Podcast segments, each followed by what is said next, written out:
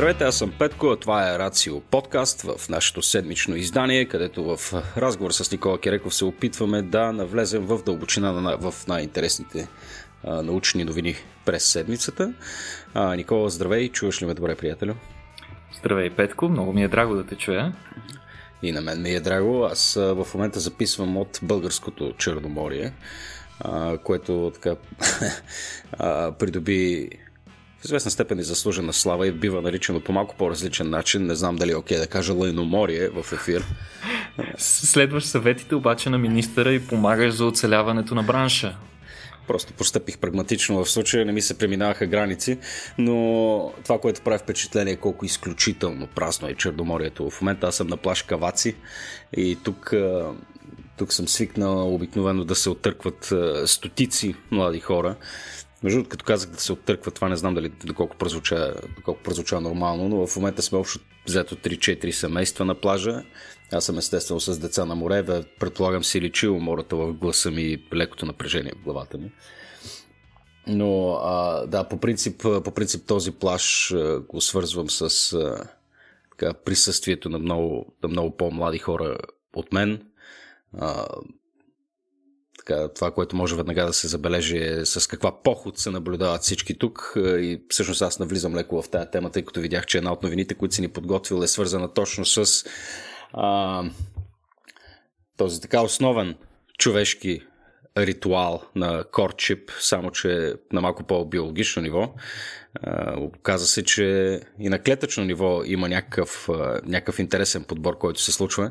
Затова, ако искаш, може да започнем от там.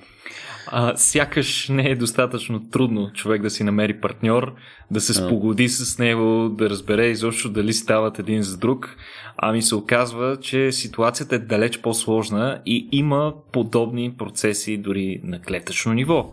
Сега... Добре, как изглеждат тия процеси? Сега ясно е, че ние а, така в, в, в, в макросвета хората, макар и да не са запознати как да ги навигират тия процеси, не мисля, че това е нещо, което човек а, много добре научава, па било и то с книги и с опит.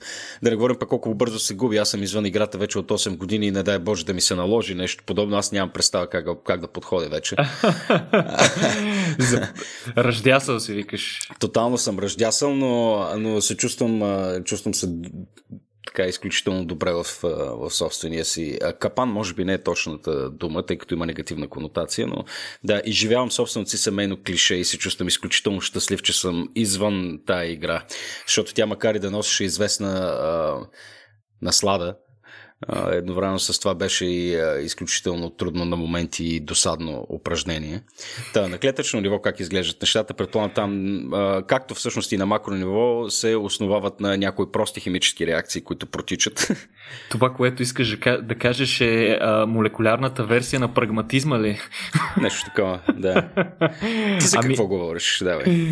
Значи, конкретно в случая си говорим за едно изследване на учени от университета в Сток Стокхолм и в Манчестър, съвместно тяхно изследване, mm-hmm. с, а, а, при което а, те са изследвали всъщност веществата, които отделят яйцеклетките край себе си.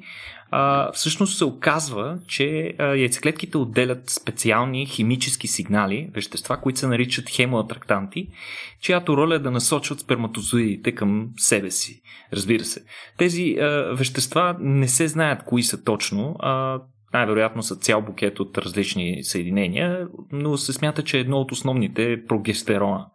Всъщност, яйцеклетките отделят тези вещества, още докато са на ниво фоликул, преди да се отделила нали, крайната яйцеклетка, те се отделят а, около яйцеклетката, около фоликула, а, като учените всъщност са установили, че яйцеклетките може би предпочитат определени сперматозоиди спрямо други.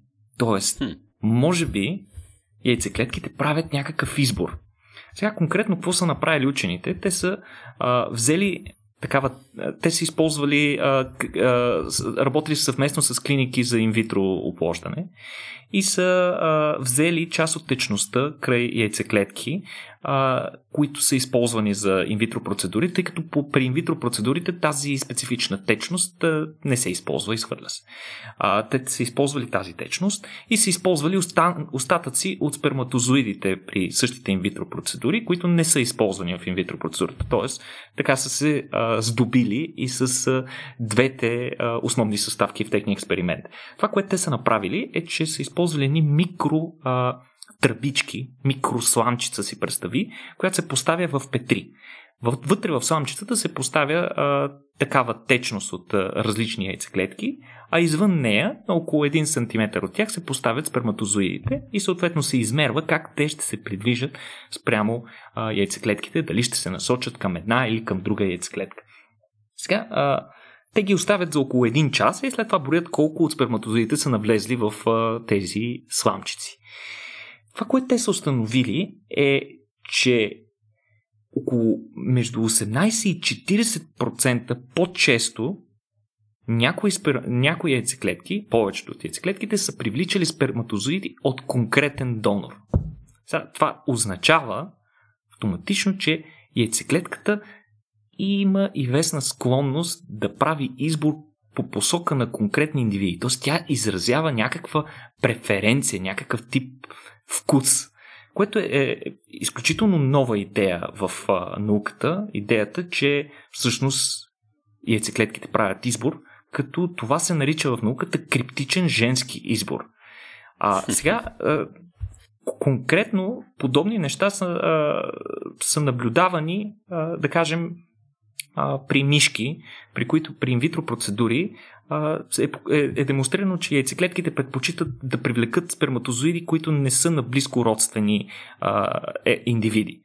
Но при човек до този момент това нещо не е било наблюдавано. По-интересното, нали, логичният въпрос в случая, който хората бих си задали, добре, това означава ли, че а, яйцеклетките привличат повече сперматозоидите на партньора на дадената жена, от която произхожда яйцеклетката?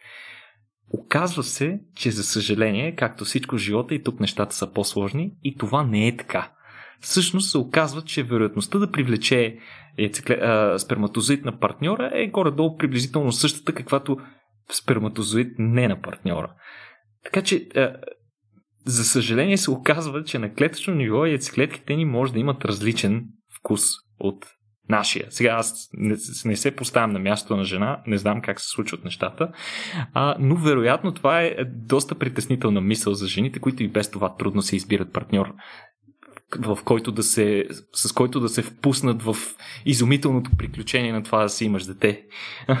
а, но по-интересно е, дали всъщност, защото човек веднага може да постави под съмнение въпросното нещо, дали пък всъщност сперматозоидите не са тези, които избират, а не яйцеклетката. И серия а, еволюционни биолози, които коментираха тази статия, която между другото а, е в доста елитно издание и предизвика доста голям интерес от страна на учените, Та, еволюционните биолози коментират, че вероятно или даже дори почти със сигурност сперматозоидите не са тези, които правят избора, защото чисто еволюционно... защото... Никога не е било така. Уви, да. И в човешките отношения, мисля, че mm. доста добре рефлектира това. А, но а, сперматозоидите, според тях, те нямат а, еволюционен натиск за това нещо, тъй като те, са, а, те се произвеждат в огромни количества, така че всеки от тях е крайно заменим. Освен това, те са доста различни помежду си и общо взето, е, е, чисто от гледна точка на мъжа, еволюционното няма голямо значение това. Те да избират конкретна яйцеклетка. За тях по-важно по-скоро да оплодят максимално количество яйцеклетки, т.е. сперматозоидите да бъдат а, с минимални претенции. Mm-hmm. Докато, докато при яйцеклетките нещата не са така. А, жената инвестира много повече ресурси в, а, в отглеждането и в, на едно дете и като цяло в бременността. Затова за нея е много по-важно изборът да е правилен. Затова, вероятно, този избор е на много различни нива и включително, освен на а, директно на а, подсъзнателния вкус на жената или на съзнателния и такъв, но ето, че има и клетъчни механизми, които до някаква степен обославят подобно нещо. Сега, това, което казвам, са доста предварителни изследвания. Както казах, тази сфера е изключително нова и доста малко изследвана. Не се знаят кои са тези вещества, тези хемоатрактанти, които отделя яйцеклетката. И другото нещо, което учените не са изследвали, но искат да изследват в бъдещите си тестове, е, че те не са тествали до каква степен тази успешна хемоатракция на даден сперматозит от даден донор пък корелира с успешно оплождане и успешна бременност. Така mm. че а, това те първа следва да се провери, като учените нали, обещават, че ще продължат а, а, колаборацията си с въпросните инвитро центрове и се очаква нали, съответно съвсем скоро да имаме резултати и в това направление. Хм. Значи избират си сперматозоид, който не е задължително моят сперматозоид, в смисъл или изборът, изборът на партньора, а и освен това оплождане не е сигурно. Много странно. Ови, не, неведоми са пътущата клетъчни. Не знам, това е, това е много интересно. Ние преди сме обсъждали темата за това колко редъндант е, е, мъжкия, е мъжкия пол и как поне привидно а, ролята на мъжкия организъм и на мъжките полови клетки е така много относителна и странна в природата. Не знам. Интересно е. Добре, искаш ли да преминем малко към, към темата за космоса? Отдавна не сме си говорили за небето. Да видим там какво пък се случва. Да, позабравихме малко космоса и покрай истерията около изстрелването на Илон Маск, може би оставаме с впечатление, че единственото, което се случва в космоса е пряко или косвено свързано с SpaceX. Но всъщност ще ви изненадам и този път няма да си говорим за SpaceX. Ако беше Любо тук, вероятно щеше да изкрещи в а, див а, ентусиазъм, възторг, да, че най-накрая няма да говоря за SpaceX. А, всъщност а, реално ние всички сме си мислили на някакъв етап от живота си какво е да си космонавт. И интереси изобщо към живота и ежедневието на космонавтите а, в Международната космическа станция или изобщо в а, космическите кораби в а, космоса е винаги бил много голям. И Редовно, между другото, космонавтите участват в различни форми на популяризационни събития, в които обясняват а, интересни научни концепции, случващи се в космоса и отговарят на тривиални въпроси, които а, общата аудитория им задава. И също... сигурно им е писнало едни и същи въпроси да, да отговарят за това, особено как се ходи до туалетната, мисля, че е най-често срещаното нещо вече. Именно. Това е, въпреки yeah. всички възможни неща, които можеш да запиташ един космонавт, всъщност хората най-често ги питат как се ходи до туалетна, защото явно, че битовизма и, и а, така, естествените ни нужди надмогват естествената ни любопитност. Но какво всъщност се случва в космоса, що се отнася до туалетните. Ами всъщност новата, най-голямата новост е факта, че на есен, най-вероятно на есен, в Международната космическа станция най-накрая се здобият с нова туалетна. Истински нов високотехнологичен космически кенеф. Сега, mm. а, всъщност се оказва, че наистина ходенето до туалетна в космоса не е шега работа и изисква доста повече технологии, отколкото това на Земята. Хоренето до туалетна, където и да било, Никола, не е шега работа. така е, свързано е с много технологии. Между другото, с нас Костанов си спомням събитието за викторианска наука, там как всичко се въртеше около канализацията, тъй като това е жизнено важна инфраструктура в а, един човешки град и също в, а, за хората.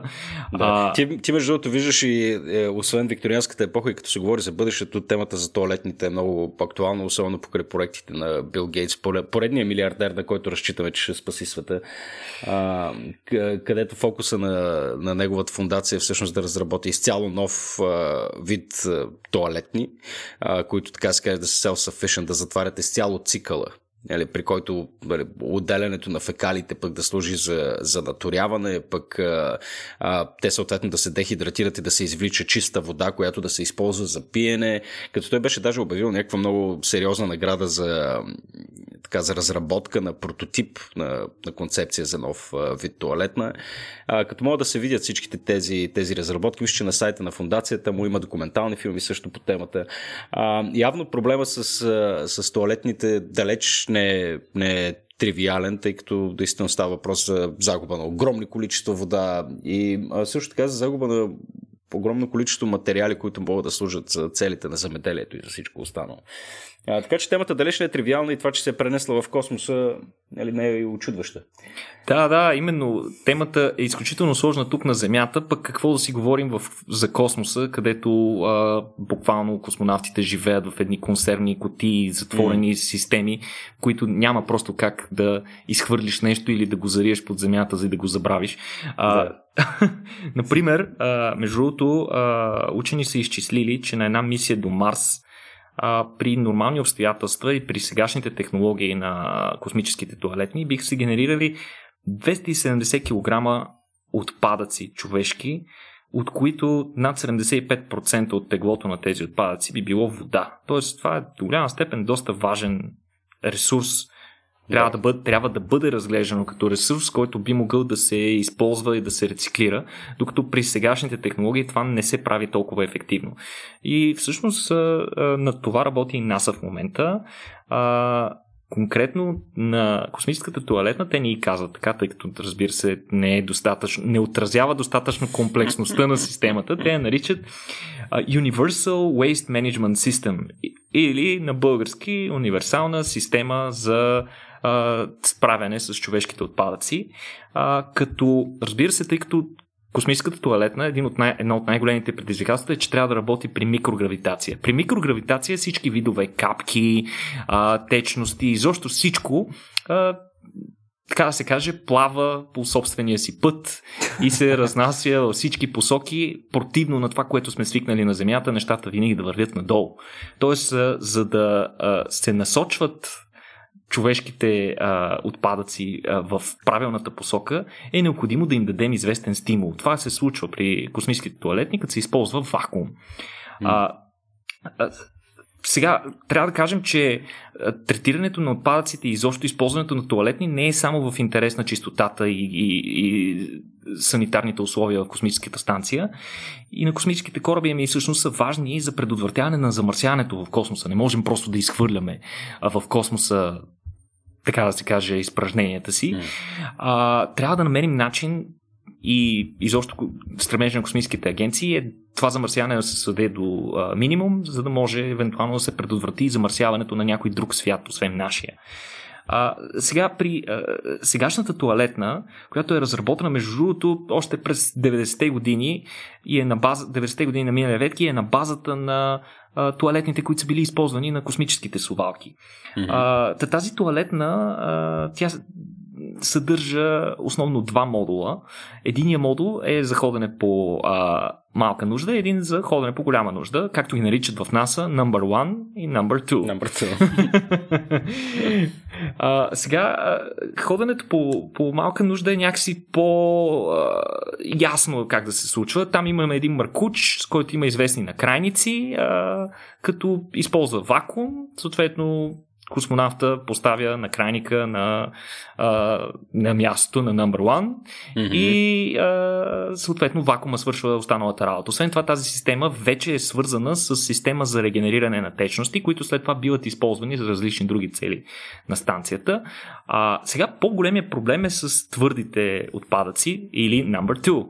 А, твърдите отпадъци на този, до този момент в а, сегашната туалетна а, се неутрализират, като се поставя активен въглен към тях, който чиято роля е просто да намали неприятните а, миризми от тях и след това се опаковат а, в специфични а, турбички, такива а, контейнери, които след това трябва да се върнат на земята или да се унищожат а, по път.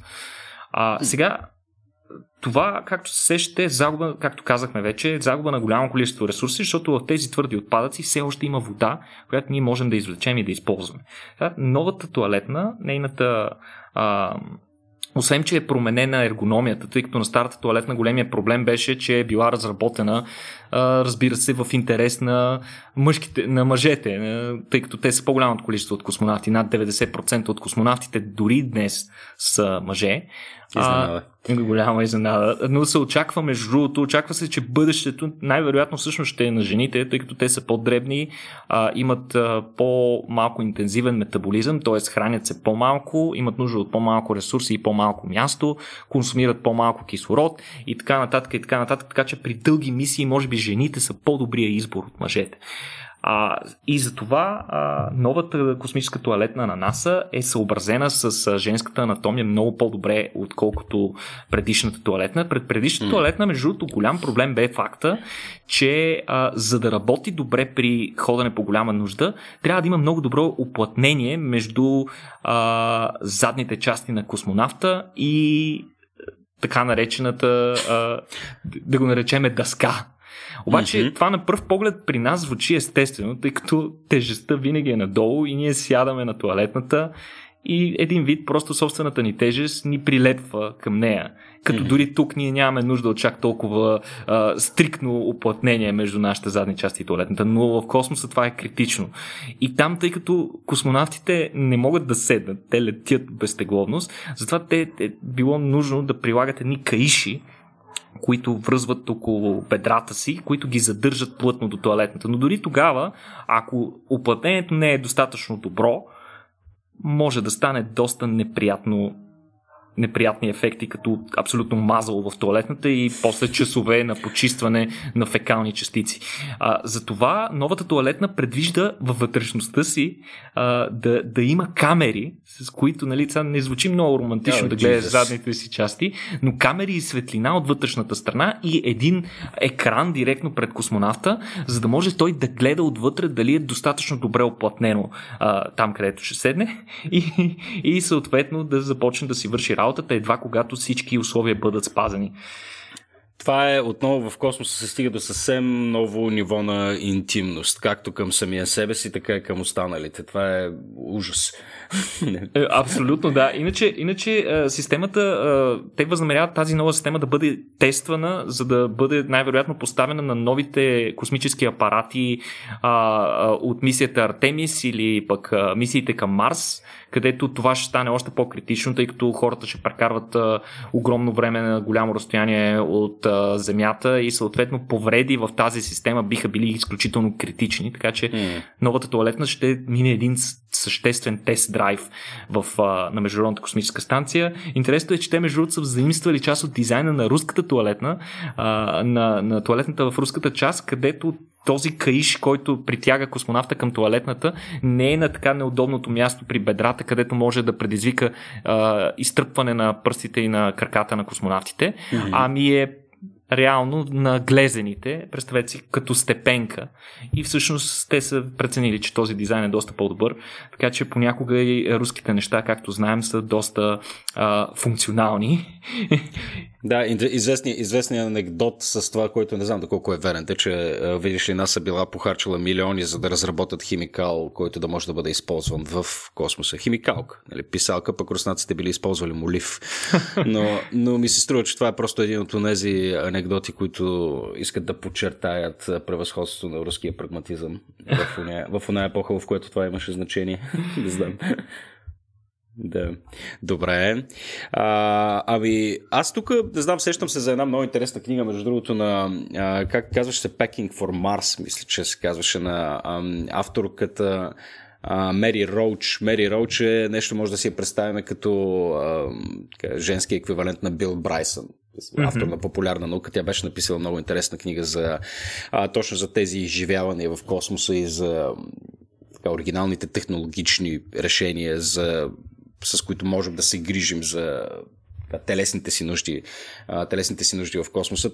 Може да линкнем тая книга, горещо да, горещо да я препоръчаме. Много, много леко написана. Тя е пълна с а, изключително интересни анекдоти. А, повечето, надявам се, потвърдени а, от науката, тъй като тя е сериозен, сериозен автор. Едва ли се е измислила неща, но си спомням един от така по-известните анекдоти беше свързан с това, че а, при подготовката на първият а, полет в открития космос на Алексей Леонов, мисля, че се казваше космонавта, по първи ме, ако греша Никола, сещаш? Точно така е, да. да. да че при първия полет на Алексей Леонов, тъй като не са знаели какви биха били първо психологическите ефекти върху космонавта, но най-вече не са били сигурни дали е, системата за прикрепване към космическия апарат ще сработи добре и са започнали да разсъждават върху варианта какво би, какво би следвало да направят в случай, че нали, тази система се прецака, въжето се скъса и той просто полети в открития космос.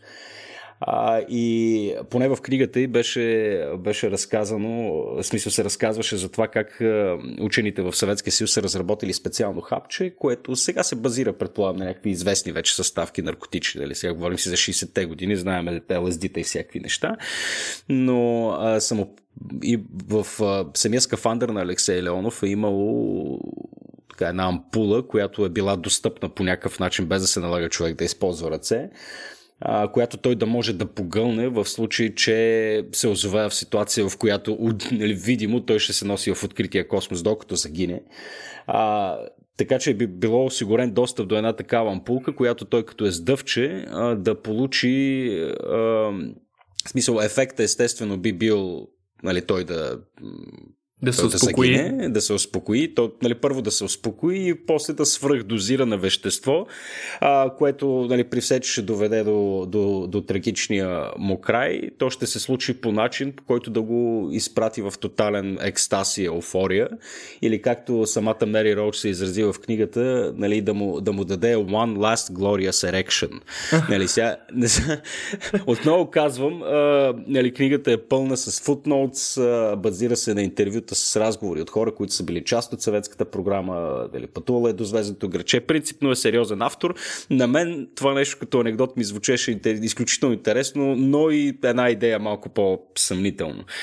Но доколкото разбрах и партньорът на Алексей Леонов също е бил може би въоръжен. Тук не са, тук се опасявам да не почвам да смесвам по някакъв начин нещата, защото ги импровизирам, но е бил и въоръжен, нали, в случай, че той се откачи да може едва ли не да стреля а, по него и, и, и, и някакви такива неща, но да, виждаме в ранния етап на космическата епоха за какви, за какви неща се е мислило.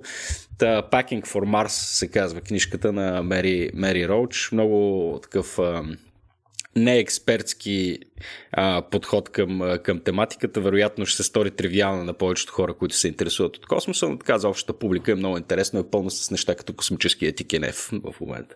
Mm-hmm. Е така. Добре, ти а, тук а, си а, говорихме малко преди да започнем записа за така, за една друга косми... нали, новина, новина, която е свързана с космоса и по някакъв начин е парадоксално свързана и с а, ситуацията, която се разгръщаше през последните месеци при нас.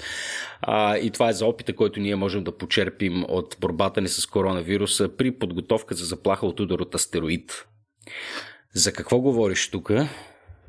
Ами всъщност ситуацията с коронавируса и глобалната пандемия, в която се намираме все още в момента, а, може до, до голяма степен ние вече разбрахме, че може много да промени не просто нашето поведение, ами да, поведи, да промени нашите привички и изобщо начина ни по който да планираме за извънредни ситуации.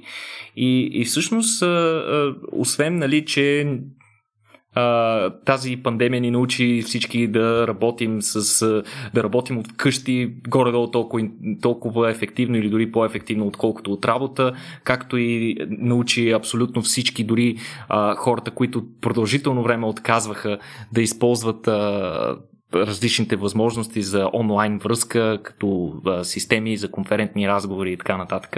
Освен тези а, абсолютни и абсолютни факти, нали, които наблюдаваме и в момента. А, всъщност, редица учени смятат, че опита ни, който добиваме от такива големи пандемии, а, може да ни послужи за това да ни подготви до някаква степен за заплахата, която ни грози, свързано с попадение от космическо тяло, от голямо космическо тяло, дали ще е астероид или комета, няма значение. Нали? Общото между епидемиите и, и, ударите от космически тела е факта, че това не е нещо, което въпросът не е дали, а кога иначе казано.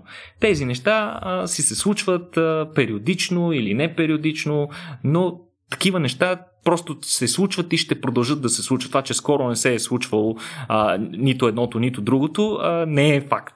Не е, не е фактор, ами може да се случи във всеки един момент и ние трябва да сме готови за това нещо. Ситуацията с епидемията, с пандемията ни показва, че не сме съвсем готови и можем да подобрим доста в отговора си. Сега, а, дали е нужно да ни удари астероид, за да разберем същото и за това? Ами, всъщност, Едно от, един от важните уроци, който трябва да научим а, за това, е, че откритостта и споделянето на информация между отделните държави е критично и изключително важно.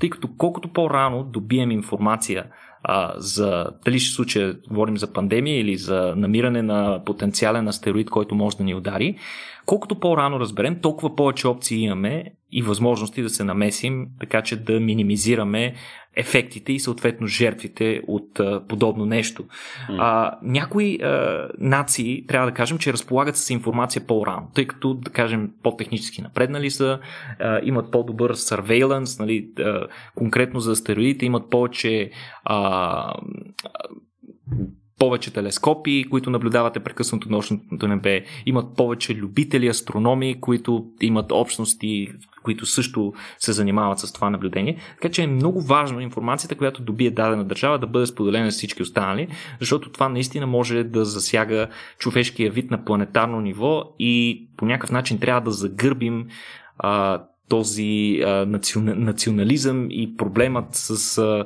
а, националностите, нали, който... Той, пък, той пък, представяш си тогава пък и да се, да се прояви нещо такова. Това вече ще отвъд всякакъв абсурд да виждаш, че астероид се приближава и да си кажеш, ами не, това си го това ама, си това го е, ама това е част от човешката ни природа от много, много време насам. Наистина, това, което вълнува а, непосредствената ни общност е по-важно, отколкото живота на общности и на хора, които не познаваме и не сме виждали.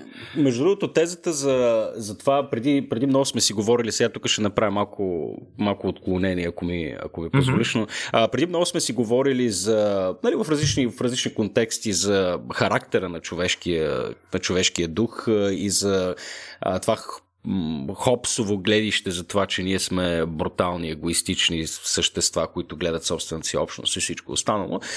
И сега покрай цялата криза, която се разраства в, в социалните и психологическите науки, където сещаш се в момента има проблем с репликацията на множество стъдите, които вече се смятат за класически от експериментите на Стенли Милграм до нали, Филип Зимбардо, всички, всички изследвания, които по някакъв начин са ни, са ни дали някакъв ключ или разбиране на човешката природа и ние вече смятаме, че са даденост, в момента има проблем с репликацията и всъщност се оказва, че в голяма степен те са невярни. А, както са невярни, вероятно и повечето изводи, които до сега сме си, до сега сме си вадили. А, напротив, в момента в социологията всъщност се утвърждава една а, такава тенденция, при която а, така при мета изследвания все повече започват да се открояват а, това, което или съжалявам, то вече се превърна в клише, нали, но репликата на Стивън Пинкър за по-добрите ангели на нашата природа. А, и всъщност се оказва, че а, в, а, при повечето експериментални постановки или при повечето, а, ако ще чисто наблюдения, исторически или по време на разгръщащи се събития и всичко останало, а, това, което се откроява е всъщност, че хората са много по-кооперативни и свестни, отколкото сме свикнали да мислим. И тук извода е а, много интересен, че а, сега аз тук може би трябва да поизровя някакви неща или да направим една конкретна тема, но извода тук конкретният е, че при, при други равни условия, в определени социални ситуации, а, може би по-сейф бет или по, по, по, по-разумният подход, когато правиш избор е да действаш с презумцията, че хората са всъщност кооперативни и свестни, отколкото да приемаш, че а, вероятно те не са готови да сътрудничат или ще ти бъдат по някакъв начин, нали, ще действат опортунистично или, или в противо, така, противотежест на, твой, на твоите собствени интереси. Е, всъщност се оказва, че не е съвсем така. В повечето случаи хората действително са свестни и са decent, а, включително и данни от а, как щеш антропологични наблюдения, генетика, поведенчески модели, те по някакъв начин демонстрират, че хората ние сме се селектирали, така да се каже, един, друг, един други, не възоснова на това кой е най-силният, възоснова на това кой е най-кооперативен и най-любезен. Нали, не случайно, примерно, хумор е оцелял като нещо. Mm-hmm. Нали, и тук твърдението е пак, нали, че ако, че, да речем, един човек като Тръмп в едно малко общество от преди 100 000 години трудно би оцелял. Това, което се наблюдава всъщност е, нали, че а, другата група, нали, мнозинството от групата, дали говорим за мъжки индивиди или за всички, за всички заедно, те обикновено генгъпват, така се каже, и елиминират а, така този диктаторски подход. Нали? Ако, ако, има, ако има някой водач, който е по същество некооперативен, агресивен, а, те, те, тези, тези хора са били много бързо премахвани от, премахвани от групата, елиминирани. Така че селективният подход също се е направил така, че ние в, в большинството си да сме, да сме по-скоро най-си кооперативни, отколкото обратното.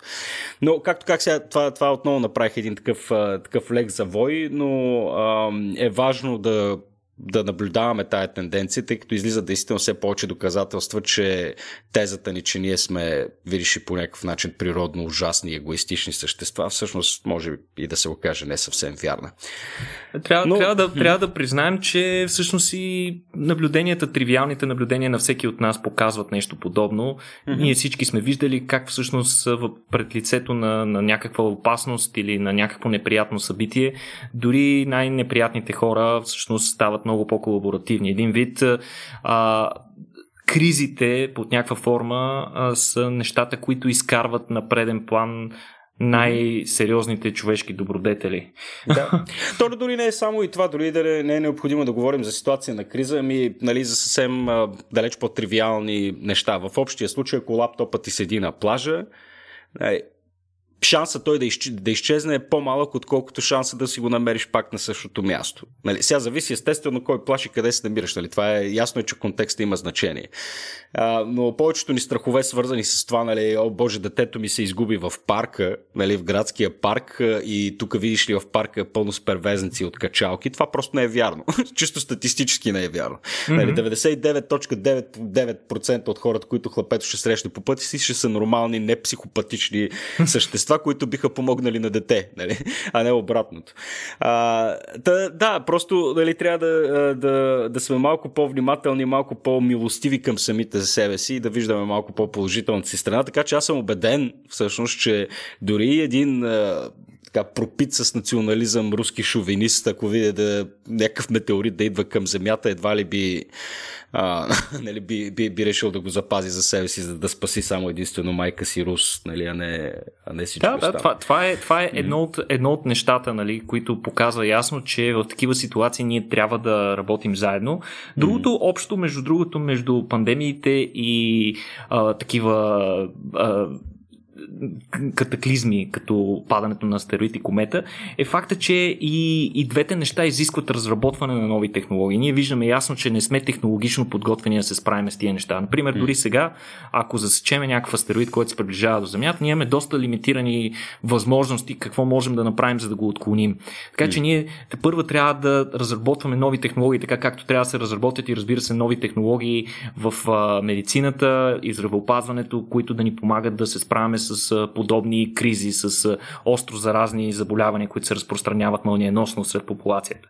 А, също, а, например, а, има отчаяна нужда, която се изразява от доста астрономи от много време насам, да се изпрати специфичен а, космически телескоп в космоса, чиято единствена роля е реално картиране на така наречените Near Earth Objects или това са астероиди, фрагменти от астероиди, комети и други по-малки тела, а, които орбитата им минава на някаква непосредствена близост до Земята и е възможно в даден етап в бъдещето те да представляват опасност за нас. Иначе, а, иначе а, трябва да признаем, че колкото повече време минава, толкова повече шанса от подобни събития се повишава. Така че ние трябва да, да подобрим нашата способност да реагираме максимално бързо. Трябва да започнем това подобряване от вчера, както се казва.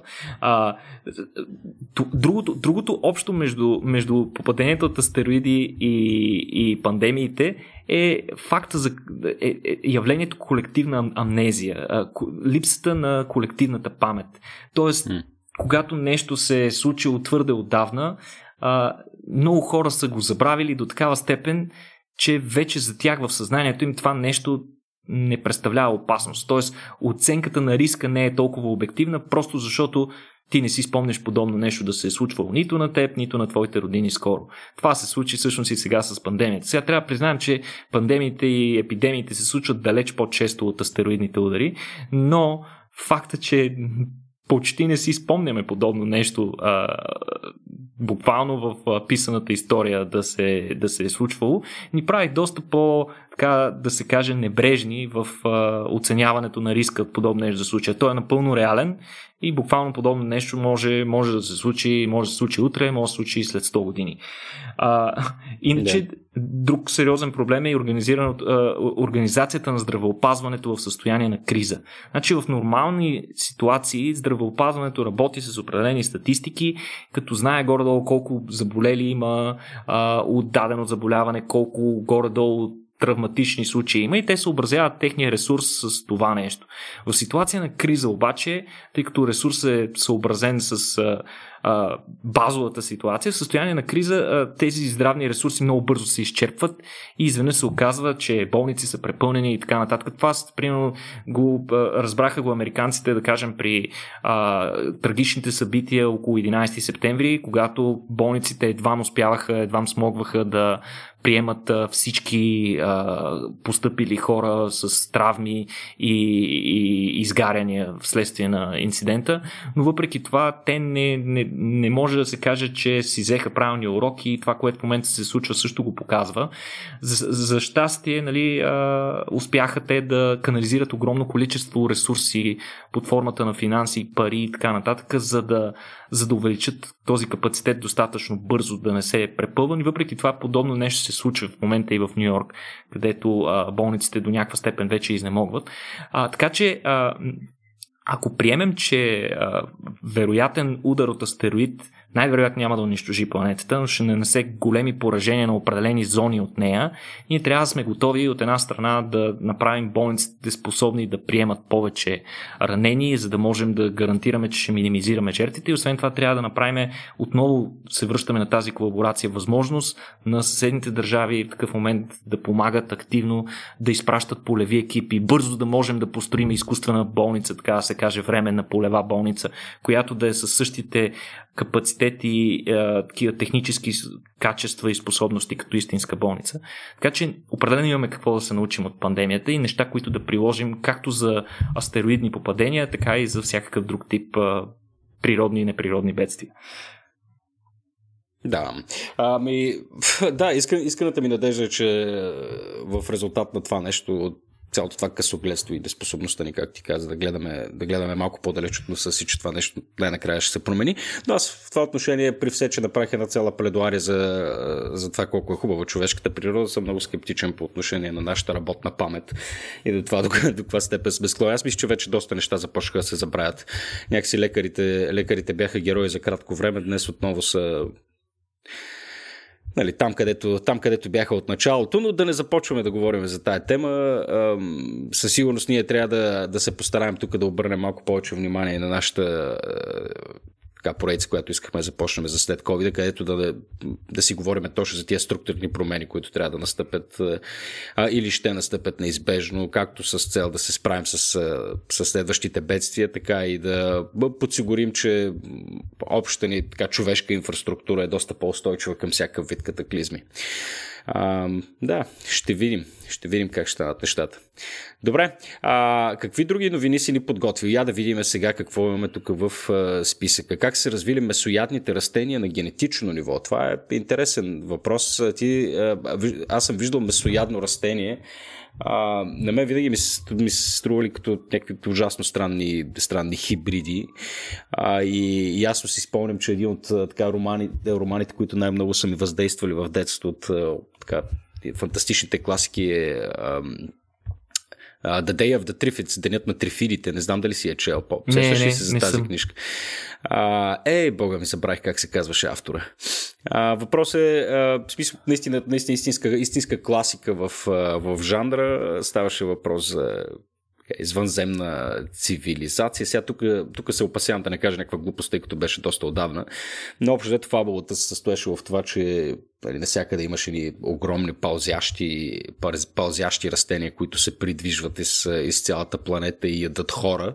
Mm. И накрая се стига до, до стандартния постапокалиптичен сценарий, при който имаш хора затворени в един компаунд и от всякъде прииждат въпросните растения, за да ги изядат. а, страхотно, да, смисъл страхотно жанрово романче. А, роман, да, който е истински така стълб в, в, в жанра, така че делят на трефидите горещо препоръчвам. Че да видим кой беше автора. Но аз си спомням, между другото, извинявай също, че а, наскоро четах някаква статия за а, за инвазивните видове, които а, просто попаднах на статия, която беше озаглавена нещо типа на нали, кои са истинските трифиди. А, и ставаше въпрос за един вид а, японска лиана. Сега трябва да се, а, трябва отново да се, отново да се разровя инвазивен вид, който на, така е бил внесен в Великобритания от, добронамерени ботаници и градинари а, които с цел да си да украсят градините, внасят този японски вид лиана. Бога ми казвам лиана, обаче трябва да го изкопая откъде е, защото вече почвам да се, да се излагам. А, и а, в момента има изключително сериозен проблем, а, тъй като Japanese not wheat. Я да го видим това как се превеждаше на български се. Not wheat. А, тъй като а, в момента те реално като, като, като едни истински трифиди а, са способни не само да унищожават растителността около, около себе си и да превземат всички територии, а и буквално цялата човешка инфраструктура е изключително податлива на разрушения от това бързо растящо и, и, и, и, и силно и почти неунищожимо растение. А, включително магистрални пътища, тръби, всякакви неща биват, биват посечени от, от това, от това растение. Чакай да го изкопая как се. Ето, намерих я статията на български. Това се казва японска фалопия. Тревисто многогодишно растение от семейство лападови. В китайската медицина е известна като тигровата тояга. да. И а, това беше, тази статия беше в контекста на това, че а, именно при борбата с японската фалопия това мисля, че действието се развие, нали, осъзнаването, че това е някакъв сериозен проблем, някъде около 2007-2008 година се случва това нещо, а, че тогава за първ път се използва такъв биологичен пестицид, при който те внасят а, специални боболечки от, а, от Япония, а, които по естествен начин да почнат да нали, да тровят въпросната фалопия и тук виж са успели да да я унищожат. Така че първото приложение на такъв естествен пестицид, поне така беше формулирано в статията, не съм сигурен доколко това е вярно. Успешно ли е било? Ами не бих казал не. А, все още не е било успешно. Имало е изключително много проблеми в а, а, в прилагането на... Защото естествено имало е резистентност. Нали? Ти вкарваш един някакъв ендемичен за, за Япония вид, който става яко инвазивен и почва да унищожава локалната екосистема и как решаваш да се справиш това, да вкараш още един ендемичен за Япония вид, който не знаеш как точно ще се отрази на пък местната екосистема. Така че Австралия, е Австралия е пълна с такива неприятни уроци. Да, да, да. Тя е да. истинско експериментално поле на такива а, внасяне на инвазивни видове, уж с добри цели. А, така, уж с добри цели. Ние от, понякога от чисто естетически съображения искаме да се откъснем някой клонка и да я докараме тук и в един момент се оказа, че не можем да ги спрем. Та да, има си, има си реални а, така, растения, които като едни истински трифиди просто настъпват, просто доста, по, доста по-бавничко, но с може би същия разрушителен ефект за, еко, за екосистемите. Та, за, си спомних за, за трифидите, като говорихме за хищните растения и за, и за това. За щастие, за щастие тигровата тояга нали, не напада директно хора и не ги оплита в лияните си, така да се каже, и да им изпива кръвчицата. Поне не все още. Е, предполагам, че ако седнеш да медитираш продължение на 3 месеца аскетично, нали, да, търсиш, да търсиш просветление, може и да те обгърне до степен, в която да те задуши, не знам.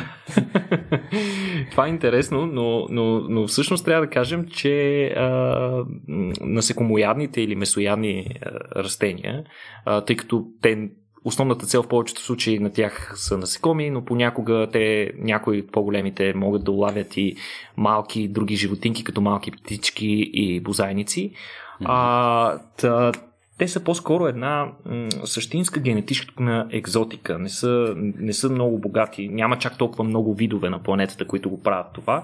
И те са били мотивирани от а, м- чисто еволюционни причини, тъй като това им е дало възможност да обитават бедни на хранителни вещества почви, където конкуренцията с други растителни видове би била много малка, тъй като те няма да имат съответните а, адаптации, за да го правят. Иначе те са доста разнообразни в подходите си към това. А, има, например, видове, които правят специфични капани, такива едни разраснали се структури, подобни на плод, които са пълни с лепкава течност, в която, да кажем, насекоми или други същества, просто когато влязат, залепват за тази течност и се разграждат постепенно в нея, а растението освоява азота в, а, от протеините. А, но има и други подходи. Например, има такива, които просто имат пипалца, на върха на които има малка капчица лепкава течност, която се хваща. Има такива, които имат отново капани с течност, чиято а, основна характеристика не е толкова, че течността е лепкава, по-скоро, че стените на въпросния капан са толкова стръмни, че съответно животните не могат да ги изкатерят и да излязат. А, има, разбира се, най-екзотичните форми на на при растенията а, е капаните с подвижни елементи, те такива, които имат, да кажем, пак под формата на някакъв а, кух плод, който се затваря, захлопва и по този начин остава а, животното вътре безпомощно да излезе. Или пък а, такива като венерината мухоловка, които пък а, активно и с, с изключително бърза реакция могат да уловят насекомо. Там при венерината мухоловка е изключително интересно. Това мисля, че преди няколко години бе установено, че а, капана не се задейства при е, веднага при кацането на насекомото иначе казано, при еднократна стимулация на чувствителните части на въпросния капан на растението, то не се задейства, не се затваря веднага. За да се задейства, е необходима определена последователност от няколко стимула, което е много интересно, нали? демонстрира някакъв такъв по-задълбочена форма на чувствителност от страна на растенията, тъй като ако се задействаше само от а, едно пипване. По този начин а, капана би се задействал много по-често при фалш... фал... когато има някакъв фалшив стимул, да кажем mm пада някаква перушинка или пък а, просто ня... нещо минава и докосва на бързо капана, докато много по-ефективен начин на лов е по този начин, когато а, са нужни няколко стимула, които доказват, нали, че всъщност а, насекомото или животното, което иска да лови венерината мухоловка, е наистина стъпило здраво на капана и той трябва да се задейства, тъй като а, незадействаните, не, неправилно задействаните капани, те се рециклират, след това се отварят пак, но това е огромна загуба на, а, на хранителни вещества и енергия от страна на растението и затова то гледа да не, да не губи толкова енергия, гледа да действа по-скоро пестеливо. Са, от чисто генетична гледна точка обаче, учените винаги са били а, така, не, не съвсем наясно какво точно се случва, как са възникнали тези растения, дали имат един общ прародител, дали няколко пъти насекомоядството независимо е възниквало. И сега а, конкретно а, едни учени са секвенирали много такива растения, над 20 различни а, вида и, и са ги сравнили с а, подобни а, близкородствени а, таксони на растения, които не са насекомоядни. И това, което те са установили е, че се е наблюдавало едно характерно дуплициране на генома в а, някакъв общ предшественик преди, 16, преди 60 милиона, милиона години. Това дуплициране на геном какво означава? Означава, че някаква част от генетичната информация, която те са притежавали, е, се е дублирала.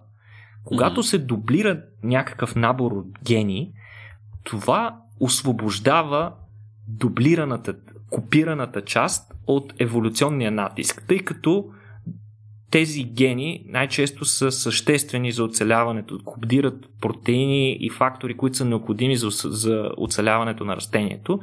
Нормално, когато то ги има в, в едно копие, те са обект на активен еволюционен отбор, т.е. промените в тях стрикно се регулират и когато промените водят до промяна в функцията, те обикновено отпадат, тъй като най-често промяната е в негативен аспект.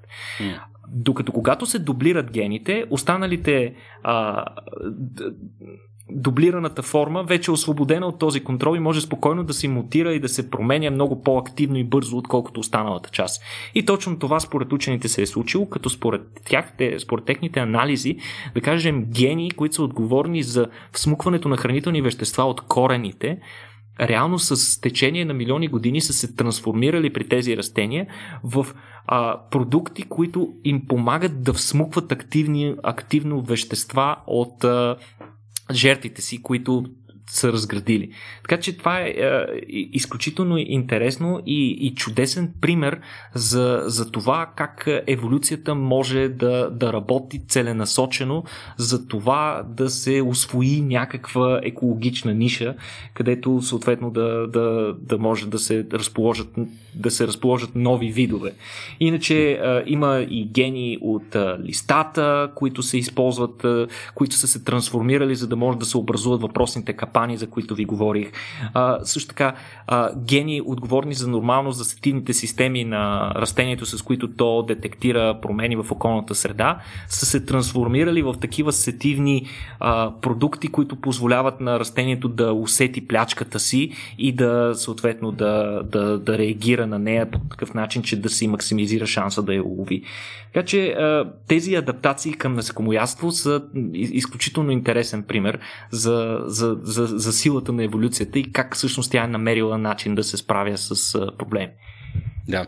Много е странно как не сме свикнали да разсъждаваме за растенията като за истински живи същества, само защото им липсва а, движение в, по смисъла, по който ние го разбираме. Те, те си се движат просто много по бавно, но, но и виждаме, че то си е една истинска, истинска форма на живот, която която, когато и се даде съответните условия и време, механизмите на еволюцията могат действително да създадат е, и растение, което се движи като трифит, да си прави крачки наляво надясно, що имаме отваряща се оста, която поглъща насекоми, е, нали, с, при определени условия със сигурност може да се развие антропоморфно дърво тип властелина на пръстените, което да се движи наляво надясно и да и да разбахва хлони, хлони или нещо такова. Ами, със сигурност, аз не виждам, не виждам какво в а, механизма на еволюцията би предотвратило нещо подобно да се случи. Не знам.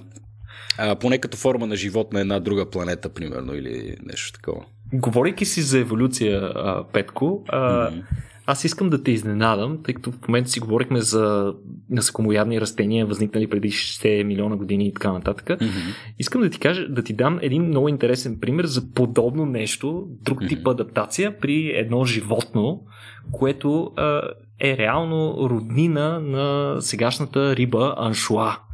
И всъщност така. това е чудесен пример за същото как това животно се е адаптирало. Да преди а, около 45 милиона години всъщност а, говорим за, за археолог, такива палеонтологични разкопки, при които учените са установили наличие на такива останки от риби от преди 45 милиона години. Те смятат, че тогава е съществувала съблезъба аншуа. Сега... Съблезъба съблезъба аншуа. По смисъла, който влагаме в, като кажем, съблезъб тигър, така ли? С ами огромни... нещо подобно, но малко по... Малко по представи си нещо като съблезъб тигър, нещо между съблезъб тиба, тигър, риба и еднорог. Сега, mm-hmm. бързам, бързам да ти обясня точно какво представлява. А, значи, въпросните а, находки, които са били направени а, всъщност много отдавна, са на а, хищни риби, а, които са на, на две въпросните, на две, а, два вида такива хищни риби, които според а, специалистите учени са достигали до, на размер до между половин и един метър. А, те са живяри, разбира се, както казах, преди 45 милиона години и, и са роднини на херингата и аншуата. Те са открити, едната риба е открита в Белгия през далечната 1946, а другата в Пакистан през 1977. Това е много често явление а, в а, палеонтологията. Стари а, находки разгледани пред контекста на по-съвременни технологии и на по-съвременни познания да ни носят много нова информация. Всъщност това е и което е направено а, в случая. Учените, изследвайки а, останките намерени от тези риби, са установили, че при тях се наблюдава един гигантски единичен зъб в предната част на челюстта, който излиза от челюстта си. напред. Като, да, учените са предполагали, че това а, рибата е, е, го е използвала като средство за активен лов, като просто се е врязвала, да кажем, в пасажи с други риби и буквално е намушквала като, а, като м- граф цепеш да. а, различни а, животни, им нанасила а, изключително тежки травми и след това ги е консумирала. Това е малко странно от контекста на сегашните представители, на сегашните роднини на тези древни хищници, които са повечето случаи са планктоноядни а, същества, които най-често пък са жертва на други риби. Но тогава техните а, а, а, знатни роднини всъщност са били активни хищници, които се хранили по изключително а, екстремен такъв начин. Между другото, рибите са. Възстановките на, на рибите изглеждат скандално. Нали? Смисъл, ако аз ако, ако видя такова нещо, мисля, че ще се замисля дали да влизам в морето често. а, но Въпросните риби всъщност са еволюирали малко след голямото измиране а, на динозаври преди около 66 милиона години вследствие на попадение на астероид, нали, как го връзваме и с предходната тема. Mm. А, но тогава, тъй като огромно количество от не само от а, земните животни, но и тези във водата са измрели и са останали сравнително малко видове, което отворило много екологични ниши и ускорило много еволюцията. И всъщност а, тогава тази, този подход на тази съблезъба аншуа е бил явно достатъчно добър, за да може тя да е доста успяващ вид тогава. Но в последващите милиони години, вероятно възстановяващите се хищници, най-вече от групата на куловите риби, както и други риби, явно са се оказали доста по-успешни а, в хищничеството си и постепенно са изместили тези риби, които са измрели и за тях няма свидетелства а, няколко а, милиона години по-късно. Но самия факт, че някога е имало съблезъба аншуа е изключително интересен. Аз я представям съблезъбата аншуа а, такава консервирана в буркан, в който ти просто трябва да я хванеш за зъба, да я извадиш, да изкъсаш главата с зъба, да я изядеш, а после с зъба да си почистиш твоя зъб. Много интересно. А, това беше ужасна картинка, която, която описа. Ами, ами добре, Никола. Аз тук мисля скоро да се, да се връщам на плажа, тъй като почва да се задават пак облаци. Тук за една седмица, общо взето 50-50 са нещата, всеки ден бе вали. А, така че мисля да се, да, се, да се възползвам от хубавото време за сега. А, много ти благодаря за интересните новини, както винаги. И аз ти и... благодаря, Петко. Благодаря ти, че жертваш от времето си на плажа. Е, Истински го оценявам. Надявам се и нашите слушатели да го оценят. Факт е, че а, Петко вместо да е на плажа в момента, въпреки че аз си го представях, представях си те на един шезлонг, просто а, небрежно а, клатейки си, скръстените си крака, седейки пред лаптопа си, така да ни говори с една сламена шапка. Някакси си те представях, но явно Никола, аз се представих по този начин, обаче продукцията на един висококачествен, поне от техническо гледище подкаст, изисква да седиш в малка изолирана стаичка сам с себе си, седнал по неудобен начин. А, така че, да, за съжаление не, не, се случи точно това. Трябва, трябва да направят по плажа кабинки за подкастъри специално. Точно така. Точно така. Точно така. Добре, Никола, ами благодаря ти много. А, благодаря много и на нашите патреони, които подкрепят този подкаст а, изключително любезно от ваша страна. А, ако и вие искате, и онези от вас, които за сега не са го направили, можете да ни подкрепите на сайта patreon.com, наклона на, наклона на черта RACIO.BG. А, благодарим ви още веднъж за подкрепата и до следващия път. Чао!